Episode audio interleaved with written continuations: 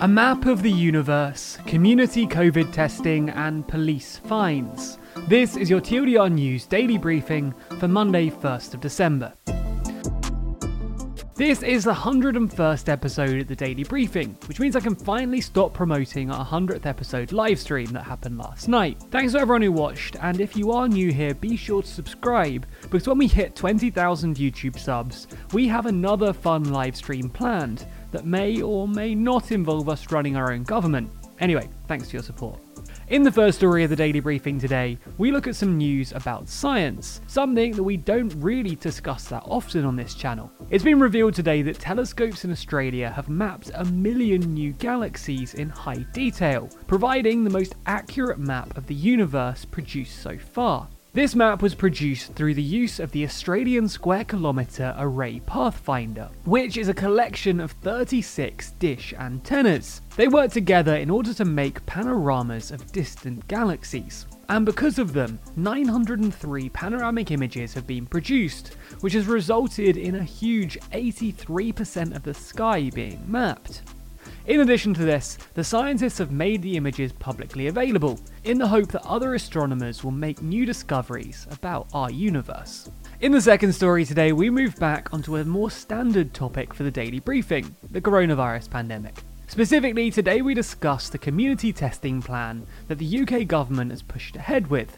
In areas that have been put into Tier 3, where the virus is most prevalent, local leaders will be given the option to take part in six weeks of community testing. The aim is to discover who could be passing the virus on asymptomatically and instruct them to self isolate. This, in turn, would reduce the ability of the virus to spread.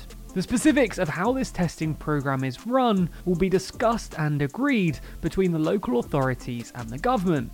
One way the program could be run is by simply testing all residents over 11 years old. Another could be just to test people in specific areas with high case numbers.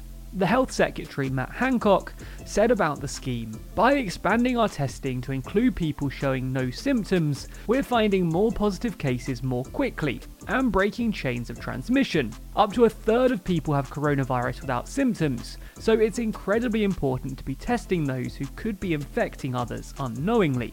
However, in order for any of these schemes to work, participation is required. In fact, the higher the participation, the more likely it is the scheme will work. So the government has announced that incentive schemes could be used, with one possibility being a discount scheme with local businesses.